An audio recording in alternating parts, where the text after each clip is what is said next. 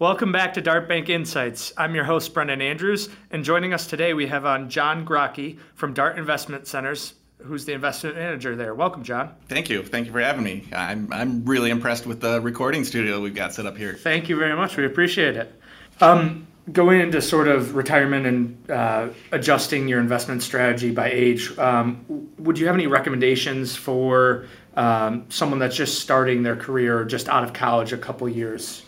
Uh, what kind of recommendations would you give them for being aggressive or really setting themselves up for success later on? Sure. So, so I, I do try and stay away from just blanket recommendations for people because I, I think that there's uh, there's always going to be some type of, of, unique situation for somebody and things that we need to customize. That being said, uh, to answer your question, I think that one of the bigger mistakes that I see young people especially make uh, is being a little too cautious, a little too conservative with some of their retirement funds. Uh, and certainly not that they need to put everything on red, uh, but I, I, do think when you are in your 20s um, and when you are just starting with your career, uh, boy, you're never going to have an easier time to be a little bit more oriented towards growth, towards looking at investments that have a little bit more potential uh, to, to grow a little bit more quickly for you.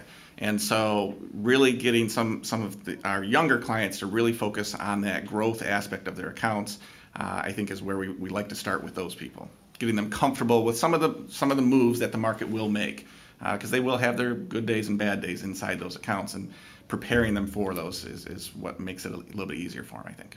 So, John, why don't you uh, tell us a little bit about, you know, if, if someone's a recent college graduate, what steps should they take to sort of get themselves going in a retirement account or any investing? Sure.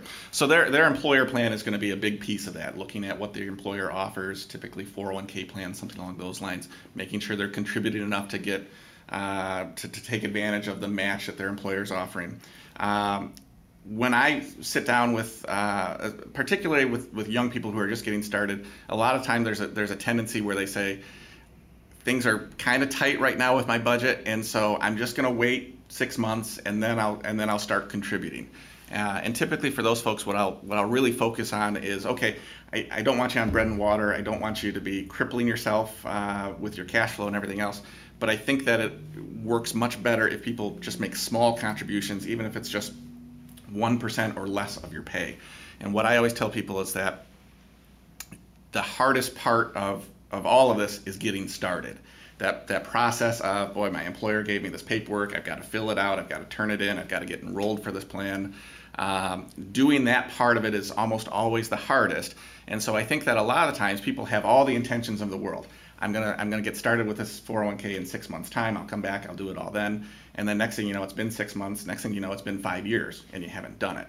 Uh, if instead, right from the beginning, look, I'm just going to do a small amount. I know it's not a whole lot right now, but I'm going to try and do 1% just to get started.